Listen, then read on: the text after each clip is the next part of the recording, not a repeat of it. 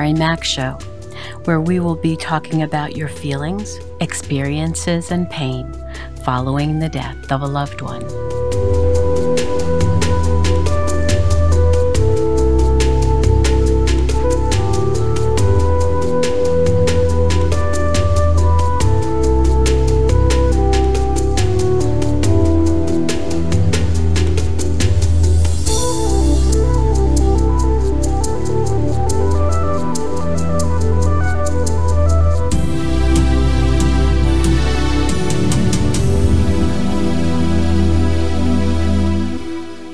Good morning, good afternoon, good evening.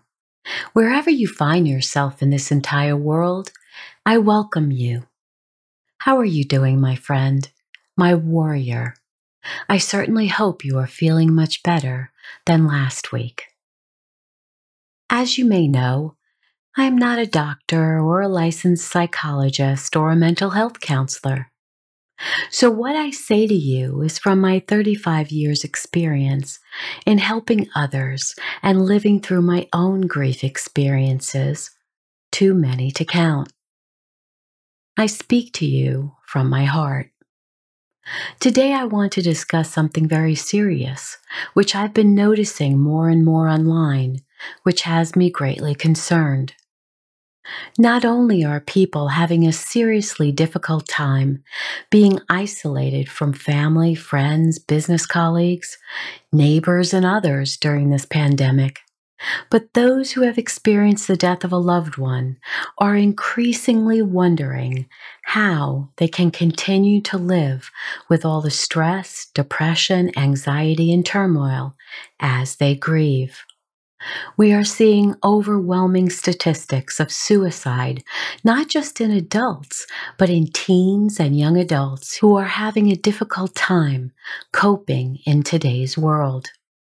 We already know that in the United States, between 22 to 27 veterans per day take their lives when returning from battle and beyond. Perhaps you have similar figures among your veterans in your country. And from my perspective, much of it comes from the lack of physical touch and the inability to interact in person with others. To share a hug, a smile, an encouraging word in person. To know someone else is there to greet us as we walk by on the street, saying good morning to engage in small talk around the news of the day at the local coffee shop, to attend our children's sports and cheer them on with other parents. Never could we have imagined that these small things would mean so much to us until they were taken away by a Chinese virus that devastated our world. So, how does a person get to the place where suicide feels like the only option? How does one get to that ultimate dark place of deciding to take one's life? A place of feeling that no one can fix this, not even themselves. A place where they feel there is no one they can confide in. A place where they cannot see where this would all lead a place where they no longer have control, a place where they cannot endure the anger, shame, animosity, and ridicule, a place where there seems as if there are no possibilities. If you're finding yourself within these words, please, please do not despair. Life runs in cycles and no one is perfect. No one is expected to be perfect. No one is expected to have all the answers. No one does, no one can, and no one ever will.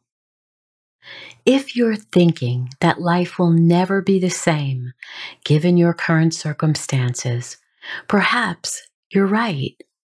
Grieving the death of a loved one is one of the most stressful occurrences in a person's life.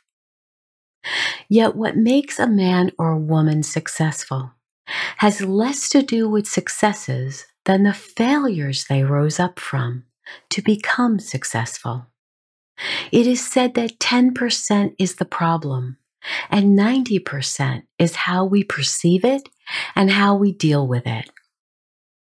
Life hands us so many challenges, and it's all in the way we look at them. Now, after someone dies, our world completely changes. Sure, it might take rebuilding companies if, for instance, a business partner dies rebuilding our self esteem and self confidence to live life alone if our spouse dies, rebuilding so many parts of us if a child dies, and rebuilding our strength and resilience after our parents die or siblings die. We may decide our new life will be a somewhat pared down version of our former life when we had those people still in it. Maybe we've decided to start selling off stuff and downgrading the house and the cars and revisiting whether it's really necessary to go on those extravagant vacations we once took. That may not be possible right now. We start to reassess what is truly important now. It might take a completely different career change or a watered down version of what you are now doing. The kids might not like those changes. And we understand that. But this is a time to build resilience in them, to help them understand life isn't always fair, and we learn to adapt to what life sometimes hands us. So your credit won't be perfect. Whose will be anyway? And your resume may not be perfect either. And you can't go to certain places now. And you might not get to hang out with the same friends any longer because of virus restrictions, or even because you're realizing how pretentious they are and you're really not interested in those type of people any longer. You're realizing what really is important to you now and maybe your lifestyle was quite extravagant before the virus, and now you won't fly on private jets or in first class or take the corporate cars whenever you want. And you won't get all those fancy spa treatments or go to exclusive luncheons. So what? Everything you think you lost is possible again in the future. But a life, your life, is something that cannot be replaced. The real issue that needs adjustment is much more difficult than any of the things. And that's how you see this. Your vision, your attitude, and the changes are completely doable. I promise. Actually, it's all doable. Really. It's not that you can't reassess what needs to be done. You've been flipping this around in your head for months, haven't you? Maybe you even started the implementation. The real issues are these, and I say this with the most respect. Your pride, lack of humility, and how much you actually love yourself. I'm sorry, but this reality check actually sucks. Yes, you've been through so much. You wish you didn't have to endure the grief you are experiencing. There are times you just wish you could have that person or persons back in your life and everything would be exactly as it was before they died. That's what you want. I understand and you're angry and frustrated that you can't have that again. You're wondering why they died and not you. You wonder how life would be now if they hadn't died. And sometimes you think it would be easier if you weren't here. And many bereaved individuals say that frequently in one form or another in social media. Yet I'm concerned about the individuals who have a wish like this and don't speak about it, who don't reach for help. You are the ones I am speaking to. Now, I don't profess to have all the answers, but please know that I have been down this deep, dark, black hole. And I know it's horrific. You wonder how you're going to get out of this. So please allow me to share what helped me so your actions don't compound an already difficult time in your family's life. But I want you to know there is a lighter day coming for you. You just need to promise me you will take one step at a time to help yourself. If you're going to weather this storm, and I believe you really do want to, you'll need to start from the basics. Take some time today for yourself. Buy a special journal and pen so you can add to it wherever you are. On the top of the left hand page, write the words ages 10 to 14. Then flip two or three pages, and on the next top left handed page, write ages 15 to 19 and keep it going for every five year interval that you've been alive. You can add the years if that would help you also. What you're trying to create is a gratitude journal.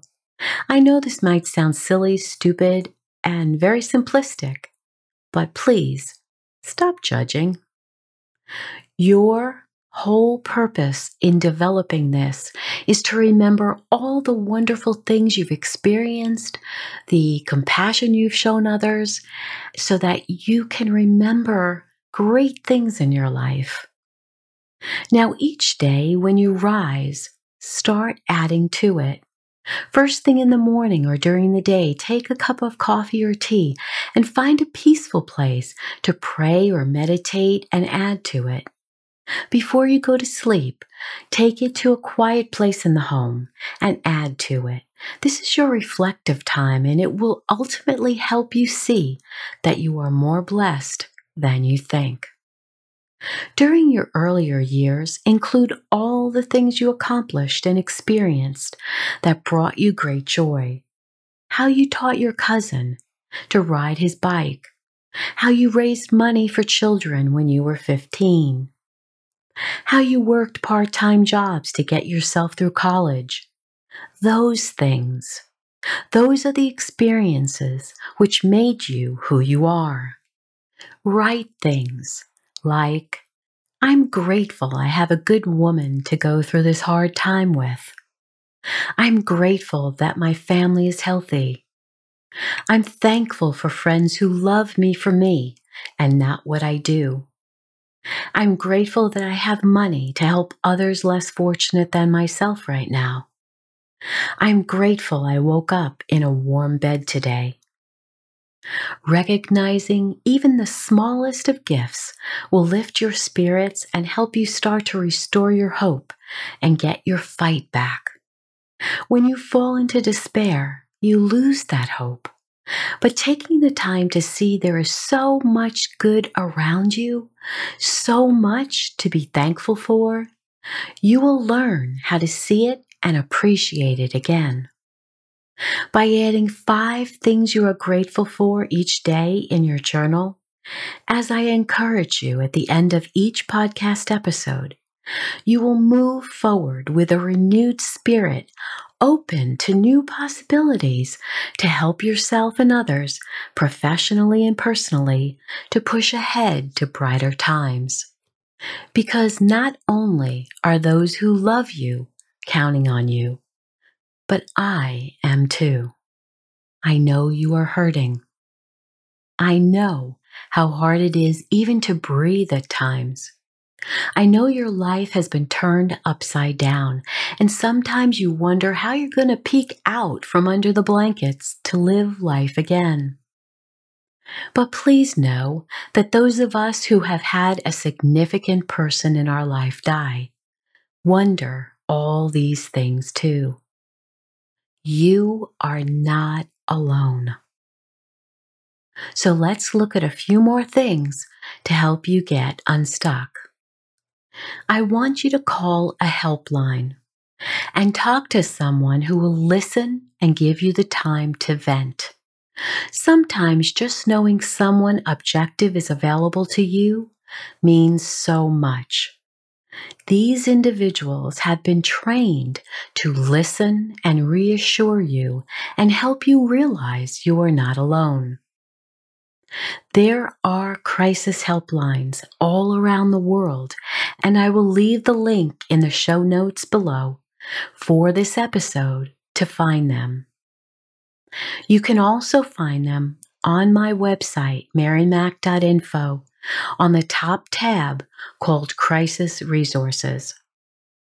I want you to know how important it is to pick up that phone and talk with someone. You are so isolated in your own head right now, and you feel like there is nothing that can help the way you are feeling. But that is not the case. We all have times during our grieving process when we feel so sad, so overwhelmed, so disempowered that we can't see a way out. And that's why it's so important to speak with someone objectively so we can get out of that isolated place.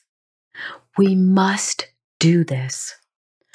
Once you have connected with another human being on the telephone instead of just writing them, you will feel like someone cares about you and you will hear it in their voice. And what's so great about this service, which is free, is that you get to call back again anytime you wish. And if it's not that particular person who you had spoken with earlier, it will be someone else who also cares about you, whom you can talk to and release more anxiety, depression, sadness, and loneliness. So look up the closest crisis center near you, all around the world, and add that number to your phone and especially to your speed dial list. And another thing I want you to know they may call themselves a suicide crisis helpline. So what? What do you care? I don't really care what they call themselves. I only care that you get to talk out what's going on for you today. That's the most important thing. So don't worry what they call themselves helpline, suicide crisis line, suicide helpline. It's all irrelevant. Just know that the people behind that phone call are there for you. That's the most important part, okay? The next thing I'd like you to do is to learn the emotional freedom technique. It's also called tapping, and we tap on the meridian lines in the upper part of our body. And when you first see this, you might find it quite silly. But when you couple that with outstanding language, you can do wonders to reduce the overwhelm, physical and emotional pain, anxiety, depression, and so many other feelings which are making your life a living hell.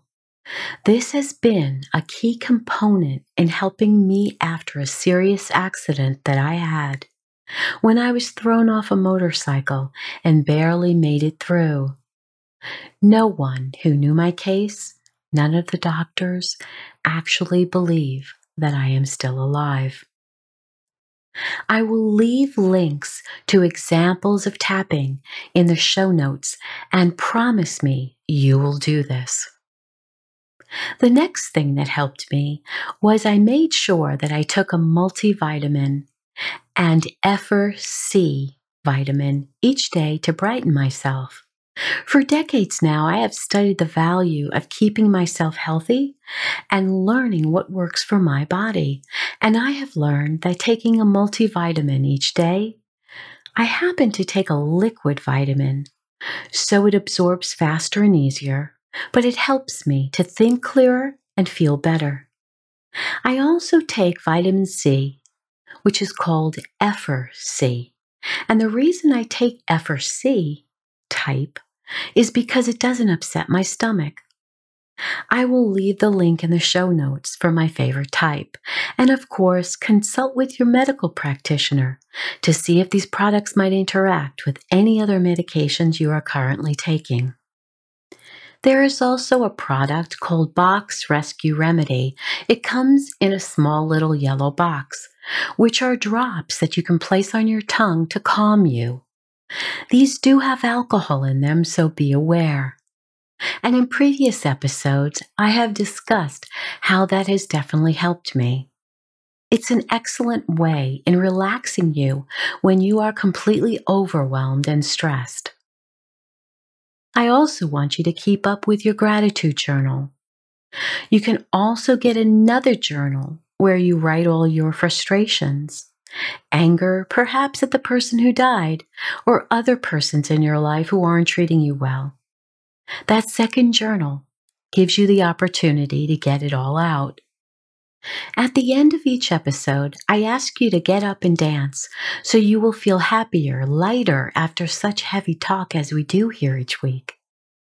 Moving your body will help you, and whether it's dancing or walking or moving your body in some other way, in some other exercise, it will help you breathe better.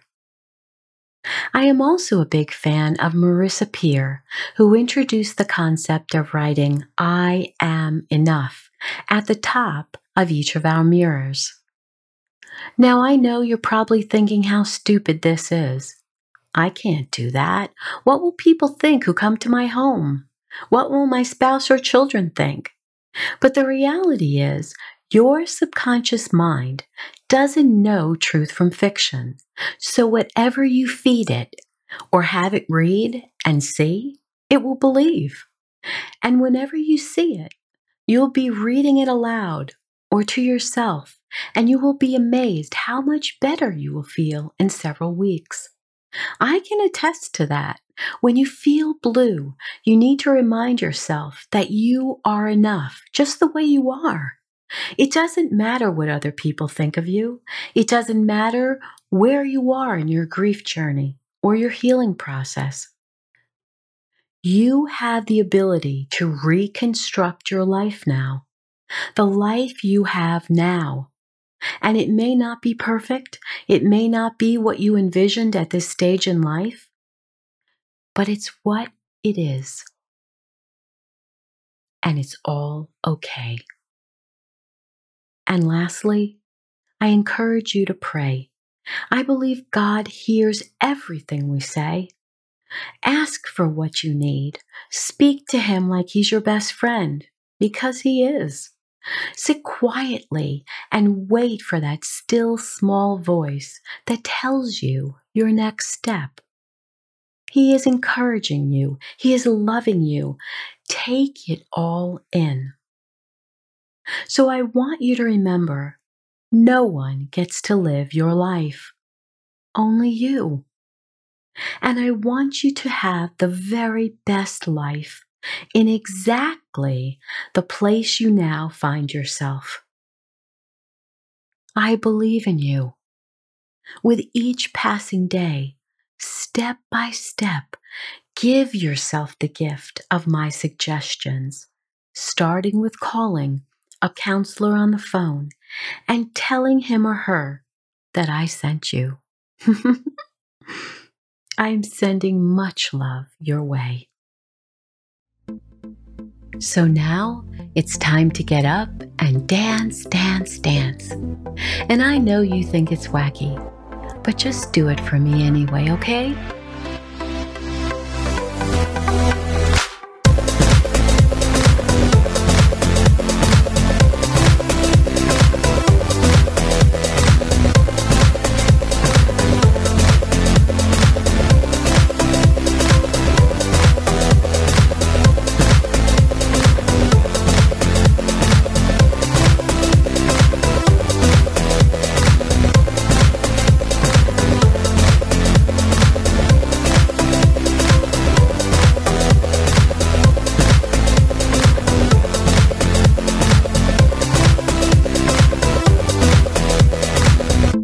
Thank you for joining me today. Remember to write five things in your journal that you are grateful for each evening. Visit the Mary Mac store by going to my website marymac.info and clicking on the store tab at the top. I hope you will treat yourself to our lovely products or as a gift for someone who is grieving. Then find the contact page on my website and write me. Tell me what's going on and tell me how you have helped yourself. I would love to share uplifting stories with our listeners who may be where you were before you listened to this episode. Everything is doable. There is always a solution. Sit and pause and ask for the way. And remember to be happy because you deserve to. I'll speak with you again soon.